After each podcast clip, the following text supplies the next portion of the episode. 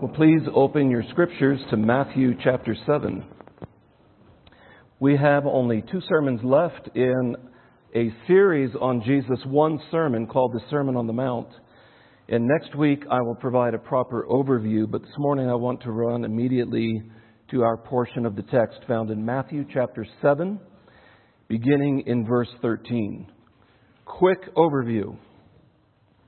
Jesus highlights two different ways, two trees with two kinds of fruit, and two professions.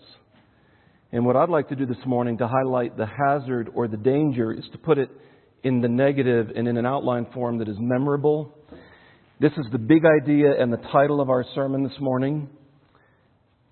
The false path, false prophets, and false professions that keep people from the path of life. The reason I'm using the negative is because in this specific portion, it seems as though that is what Jesus himself is highlighting. He actually develops the negative side of this more than he develops, develops the positive side of this. Secondly, false highlights the danger that we're on. Here's the danger billions of people have chosen a false path because they think that somehow they are a Christian by default because they're not a Muslim or a Hindu or a Buddhist or some other religious identification. Billions of people on the false path, even while saying they may even be evangelical. Many have appeared throughout history claiming to be guides of truth or sages or prophets of God, saviors of men, messiahs, preachers of righteousness, but they're not. They are wolves in sheep's clothing.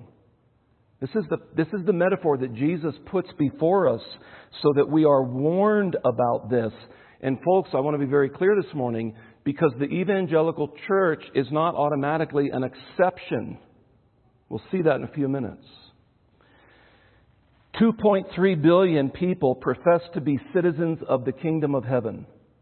Today, those, those who are living, 2.3 billion. Professing Christian remains the world's largest religious group. But it seems many are clinging to an empty profession, an institutional identity, a spiritual ex- experience, or even ministerial success.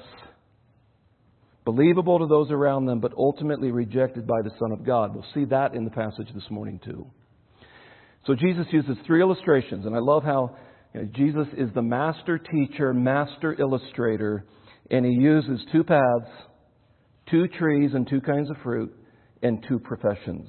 So let's look at the first section the false path. The image of two paths was commonly used among old Jewish writings, Greek and Roman writings, and now Jesus is going to incorporate the same image, the same metaphor. And the idea here, these two roads historically and in literature have always presented sort of truth from error or light from darkness or morality from immorality or ultimately life from death. Two paths, very simple. Look at verse 13. Jesus says this Enter by the narrow gate, for the gate is wide and the way is easy that leads to destruction, and those who enter by it are many. For the gate is narrow and the way is hard that leads to life, and those who find it are few. The idea of a gate is easy to understand. Gates swing open to allow access to a certain point, either on a, on a road or on a trail. But just because a gate opens easily does not mean it accesses the right point. And just because a path is a well worn path does not automatically make it the right path. Two gates, two ways. Double image communicating the same idea. It's not that there aren't degrees to being on the wrong path or degrees to being on the right path. Jesus is simply saying this is an entrance point and this is the road traveled. Okay, two images to emphasize a single truth. Here's what the wide path allows for. Are you ready? Everything. That's what makes it easy. The wide gate means you can carry whatever in through that gate you want to. By the way, it even allows for a syncretistic, sort of a, a, a combined religious ideas of Christianity. Christianity is welcome on the wide path. Bring all your luggage, all your compromise, all your, and just walk that path. The white path isn't simply like clearly marked unbeliever, pagan. Everything's welcome. That's what makes it so easy. Diversity of religious opinion, compromising of morals. You see, on the easy road, there are no moral guardrails. You will never bump up against something that says, stay on the path. You just you can go as far as you want on the wide road. There are no warning tracks when it comes to living completely for your own passions. You'll never hear that rumble strip. Never. Just go explore everything. That's what makes it easy. The rock and roll band ACDC described this wide and easy highway accurately. They wrote, Living easy, living free, season ticket on a one way ride. Asking nothing, leave me be, taking everything in my stride. No stop signs, speed limit. Nobody's going to slow me down. We're going to look in a second that, that, that each way leads to a destination. And this particular band knew the destination, for they entitled that song Highway to Hell. It's an easy path, it's a wide road. The narrow gate, however, is difficult and traveled by few. Part of what makes this road difficult is it demands humility. It demands a willingness to say that you need to be rescued. It demands a, a, a sense of accurate self awareness to say, I can't save myself. That gate is narrow. You come into that gate alone and desperate for a Savior. It involves genuine repentance of sin and often subsequent persecution that Jesus has already mentioned in Matthew chapter 5 at the beginning of this sermon. Think about it this way the narrow path is like a turnpike toll booth, right? Not that you have to pay. You don't have to pay. But you go in at what? One car at a time. Okay, well, that, that, that, that illustration breaks down, right? Because you're like, yeah, I'm in the car with mom and dad. So I got through, okay, think about it like an airplane ticket then. You go through security on your own. You present your boarding pass. With no boarding pass, you don't get on the flight. And again, I don't want to reinforce the false idea that I got my ticket to heaven, right? So don't go that far. The only point is it is narrow and you go in one at a time. You can't say, oh, I'm with them. Let me see your boarding pass. It is narrow and it is difficult. Jesus said this in John chapter 10, verse 9. I am the door. Right? It's like a gate, another entrance point. If anyone enters by me, he will be saved. You know, the way of salvation is narrower than people think. Partly, especially in America, unlike the video in Somalia we just watched, it's so easy to be a Christian here. So we, we sort of accept a sloppy grace message or an easy believism message and Jesus is actually countering that a little bit and saying, no, the, the way is the way is hard and the gate is narrow. Part of the reason is we've grown accustomed to thinking if if there is only one way, right? And this is what we in and I and I have to throw myself into this lot now in entitled uh, America think if there's only one way, I don't want it. It's unfair.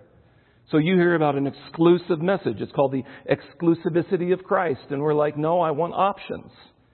I want another way up that proverbial mountain. I want to get to God on my own terms. Or at least, I want to be able to get to God at least one of three different ways. But at the end of the day, I'd like to pick. We call it unfair, but if there is a good creator, sovereign God, a gracious king, is it unfair for him to tell us the one way through which we can be reconciled to him? Is that unfair? Is it unfair that as a God who reveals himself and loves to be understood accurately, has given his word and preserved his word so that we can read exactly what that one way looks like. So we don't call breathing unfair, even though there's no option number two. Oh, it's just not fair to breathe. There should be two ways to live, right? So I'm just going to choose not to breathe. Okay, let's see how that works out. Right? We're all exclusivist in some areas of life. If the breathing is obstructed or somebody chooses not to breathe, they will understand there's only one way. We don't call refusing to jump from the 45th floor of the Four Seasons Hotel unfair because the laws of gravity are unbending. We stay on the 45th floor or lower because we accept the exclusive fact that gravity will have its way regardless of age, status, wealth, weight, or gender. If you jump, you will realize there is one way. There is an unbending law. We don't call drinking water unfair. You and I were designed to need water. We depend on it for life. We either drink water or we suffer the malfunction of bodily needs and we die. One choice is clear when it comes to breathing, gravity, and our need for water. There is only one way to keep from dying, and that is to breathe air, respect gravity, and drink water. So when the God of the universe comes in and says, I have given to you my son, and he is the one way, people lift up their fist and they demand options. Our choice is clear when it comes to eternal life. Jesus said in John 14:6 that he is the way and the way that is constructed is, is it's, he's not a way or the best way or the most convenient way. He is the only way. And to remove doubt, he follows that statement up that he is the one way with this. No one goes unto the Father except how? That's narrow, isn't it? Yes, but it's not narrow minded. Through him. The New Testament message is clear. In Acts chapter 4, verse 12, there is salvation in no one else, for there is no other name under heaven given among men by which we must be saved. Entrance demands a choice. That's the verb really used here. There's two ways, two gates. Enter now by the narrow gate. Entrance demands a choice, and entrance determines a destination. Let's look at the destination. And we're just going to skip on top of this because Jesus does not take time to develop it, but I do want to show you what he says. Look at verse 13. For the gate is wide and the way is easy that leads to where? Destruction. Again, he does not elaborate on this, but rather provides a quick, direct picture of spiritual death. Look at verse 14. For the gate is narrow and the way is hard that leads to where? life. See, paths lead to destinations. In Luke chapter 12, in Luke chapter 13, Jesus was asked a question. And listen to this, because it, it, may actually reflect sort of that, that, that sort of subtle skeptic within our own heart. And someone said to him, Lord, will those who are saved be few? And Jesus said to them, Strive to enter through the narrow door, for many, I tell you, will seek to enter and will not be able. Let's look at the next falsehood. Because what makes this journey even more hazardous are the false prophets who continue to market the wide and easy path. And it becomes obvious why Jesus followed the description of the two ways with a warning with this word, sort of beware now. There are two ways, but beware. It becomes obvious why Jesus follows that with this warning about false prophets. Look at verse 15. Beware of false prophets who come to you in sheep's clothing, but inwardly are ravenous wolves. Okay, like wolves, they are deceptive and ravenous. So, in telling you to beware, Jesus is acknowledging not only the presence, but the prevalence of such a danger. And here's the danger. I mean, if we just pause on this. False prophets will be responsible for leading some people to the very destruction they deny even exists. That's why they can market this wide and easy path to you. The Apostle Paul warned to the church elders at Ephesus in Acts chapter 20, he said this I know that after my departure, listen to, what he, listen to the metaphor he borrows, fierce wolves will come in among you. Here's their character not sparing the flock. And from among your own selves will arise men speaking twisted things to draw away the disciples after them. So let me ask you how do you identify this wolf like prophet? Because he looks like a sheep. I was, I, if, we had, if we had time, I was going to actually throw up here on the screen, you know, a, a little puffy sheep with these dangly, nasty wolf legs sticking out and say, okay, wolf or sheep? And we were, you know, and we were going to show less and less of the little, you know, wolfish paws until it was just one big fluffy sheep. And I was going to sell it a lot better than I just did to get you to say, oh yeah, now that's a sheep. And then to remove the sheep, and there's a little wolf kind of crouched behind the fleece. Because the point that Jesus is going to make is that a wolf can deceive and hide his true character for a while, but a tree cannot. A tree has no motive. Wolves have motives. Prophets and preachers have motives. Religions have motives.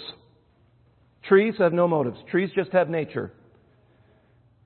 And eventually, the nature of a tree will be seen for what it is. That's why he says, Beware, okay, beware of false prophets. Now look at verse 16, because he's going he's to let you know how to identify them. You will recognize them, who? The false prophets who are like wolves, by their fruits. And no, wolves do not grow apples. Okay, there's something different that Jesus is pointing to here. Are grapes gathered from thorn bushes or figs from thistles? So every healthy tree bears good fruit, but the diseased tree bears bad fruit. A healthy tree cannot bear bad fruit, nor can a diseased tree bear good fruit. See, whereas a wolf may disguise itself, a tree cannot. Now, I may be able to present to someone who does not know anything about fruit trees, that's got a specific name that branches off of botany, and I may be able to convince someone, if there is no fruit, that this particular tree is an apple tree. And I may wage all my arguments, and I may talk about seasons and fertilizers and watering and even convince someone to believe that this particular tree is a mango tree. Or did I start with apple? You see, some of you. So I, let's go back to apple. Until the fruit of a mango grows on it. And this individual would know enough to say, that's not the shape of an apple. That's not the color of an apple. Peel, peel. That's not the taste of an, that's the fruit eventually, even if there is, even if you're not sure, eventually a tree by its very nature will show you the fruit that it bears. We need to be careful of this because wolves are not always what we expect. Now, it would be easy to put forward to you the false prophets this morning as the heinous evils done within the Roman Catholic Church. That would be easy. who views Mary as a co mediator with Jesus.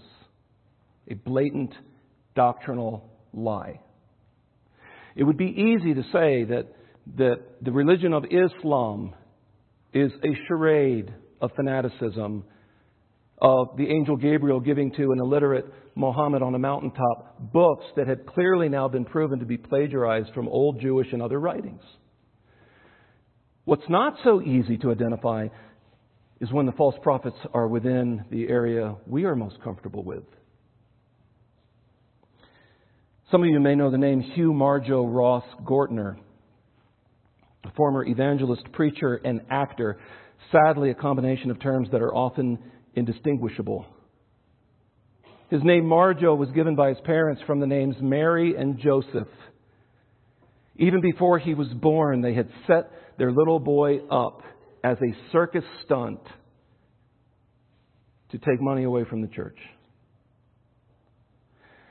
His parents trained him at a very young age to insist that God sent him as a prophet to preach the truth. He was ordained at age four. He was a rave in the evangelical revivalism and evangelism movement. The only problem is he was a complete charade. He crafted his hand motions. In an interview as an older man, he said, When I would say the word devil, I would point my hand out like that. And when I would say Jesus, I'd put my hands up like that. He had learned all these external motions to start to sway the people.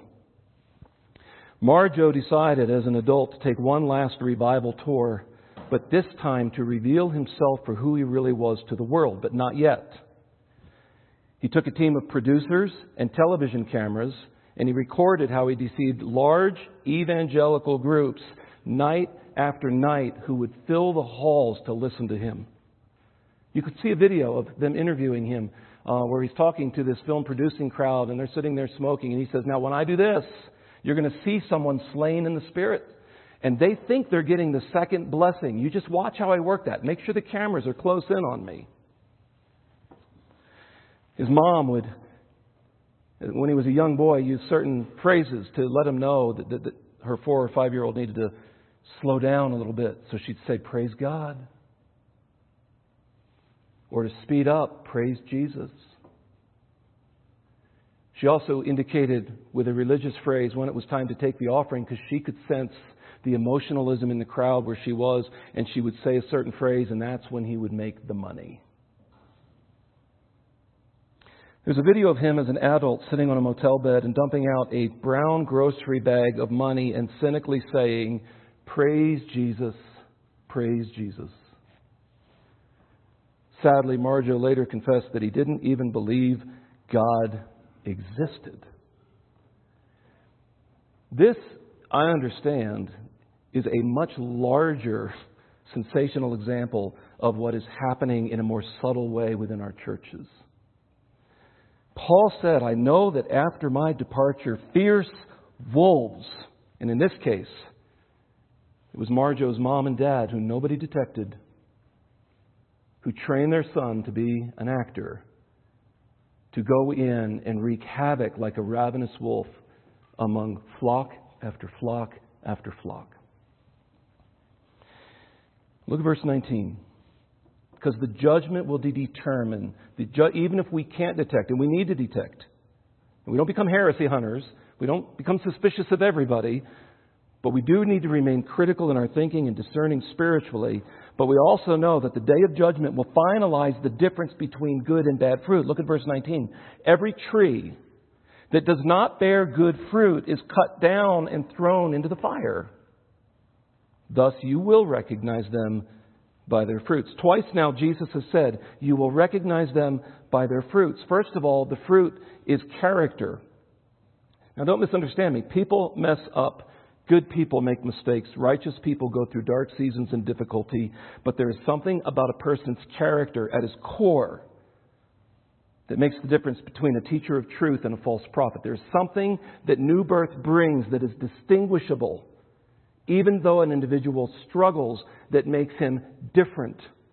You will know that individual by their fruits. It's interesting that Paul would then take that idea of fruit and call it the fruit of the Spirit.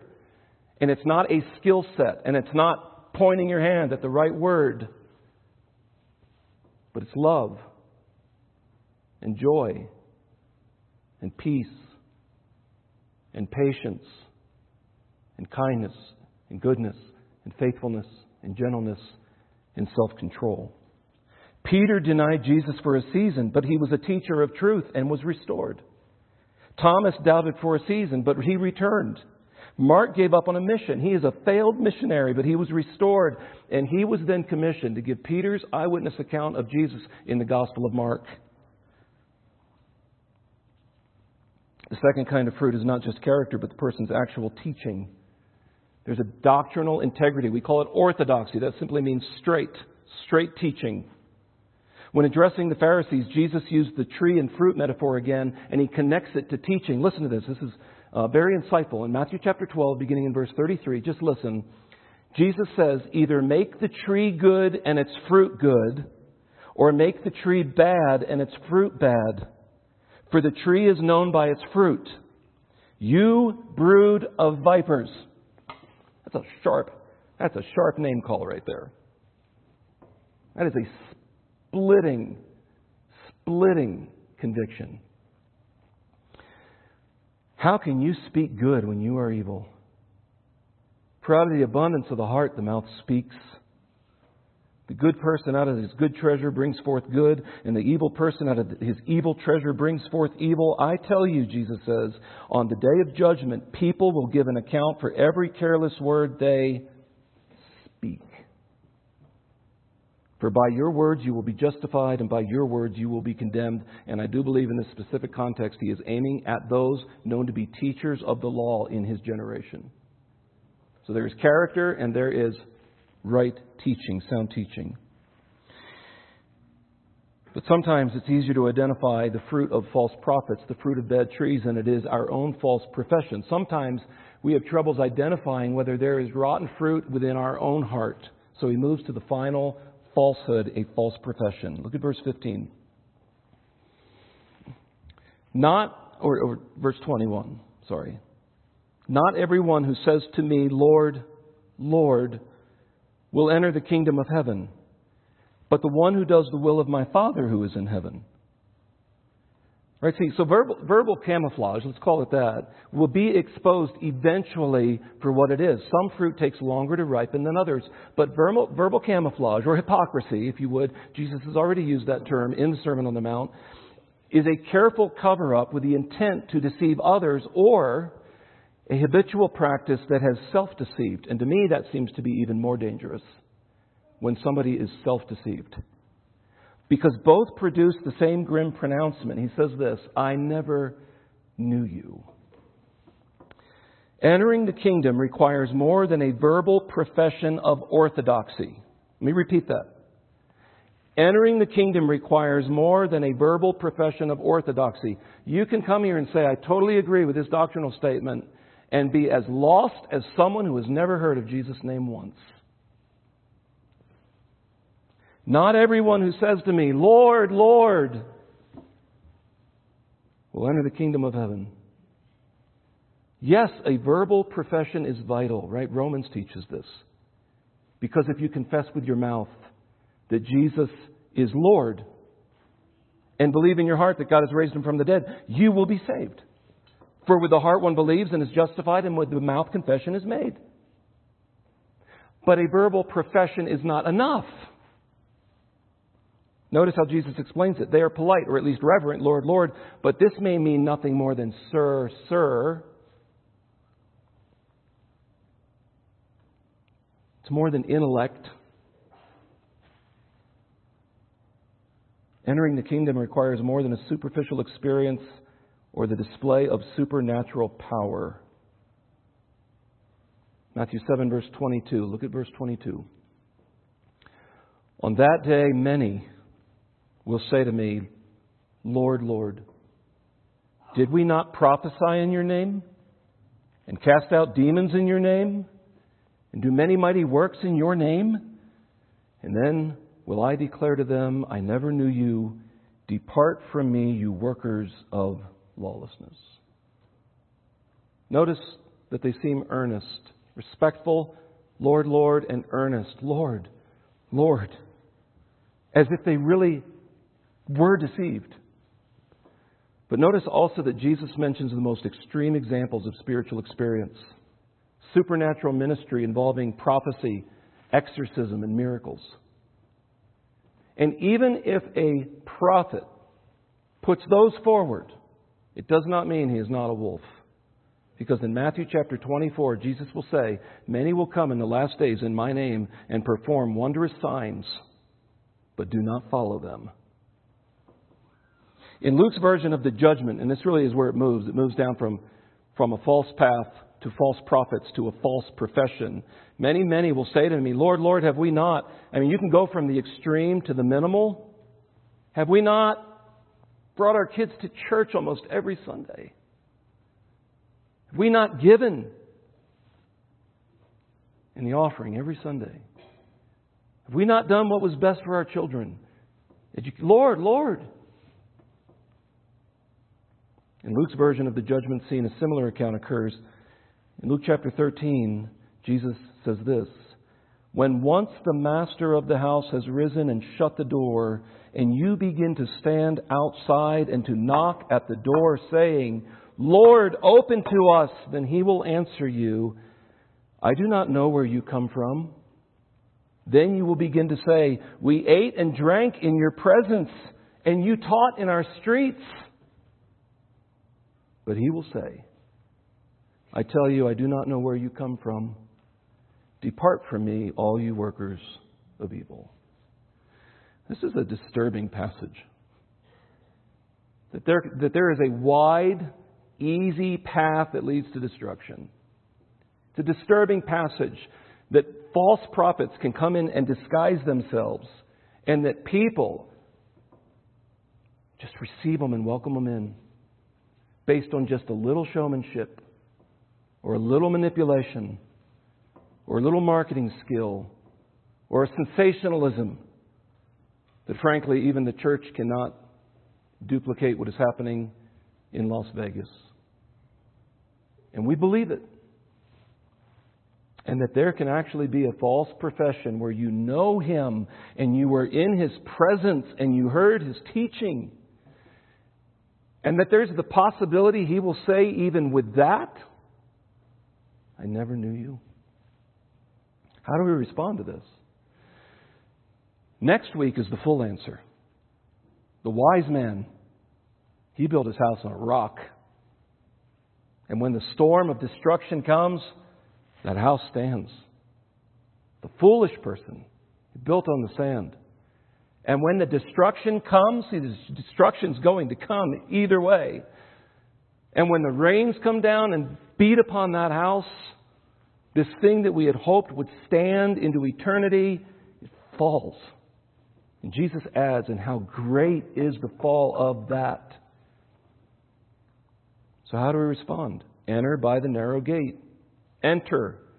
Believe in the one who says he is the way, the truth, the life. No one goes unto the Father except through him. Have you done that? You enter. I can't push you through the gate. But there is an entrance. Secondly, beware of false prophets. You will recognize them by their fruits. And third, be sure there is genuine fruit, biblical fruit to your profession. One last passage as we segue into observing the Lord's Supper together. In Matthew 21, when Jesus says, Do the will of the Lord, or next week when we see, the one who obeys my words or abides in my words builds like this. Okay, what does that look like? Look at Matthew, uh, just listen to Matthew 21, verse 28. Jesus teaches this. What do you think? Okay, there's the question. Just, let's just put it out to us this morning as this is the last passage. What do you think? And I want you to actually answer it before we get the answer. A man had two sons. And he went to the first and said, Son, go and work in the vineyard today. And he answered, I will not. But afterward he changed his mind and went. And he went to the other son and said the same. And he answered, I go, sir, but did not go. Which of the two did the will of his father?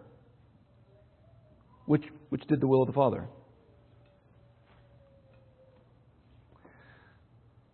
We, we know the answer, don't we? The second son, even using the term for Lord, I go. Oh, yes, sir. He did not do the will of the Father. Which, so Jesus asks again in verse 31, which of the two did the will of his Father? They said the first. Jesus said to them, Truly I say to you, I want you to hear this, not the punchline you were expecting. Truly I say to you, now around in this group are the scribes and the Pharisees, the religious teachers. Truly I say to you, the tax collectors and the prostitutes go into the kingdom of God before you. That's heavy. For John came to you in the way of righteousness, and you did not believe him, but the tax collectors and the prostitutes believed him, the narrow gate, the right way. And even when you saw it, you did not afterward change your minds. That's the doctrine of repentance and believe. Jesus comes preaching in Mark chapter 1 verse 15 and he says, repent and believe for the kingdom of God is at hand. Let's pray.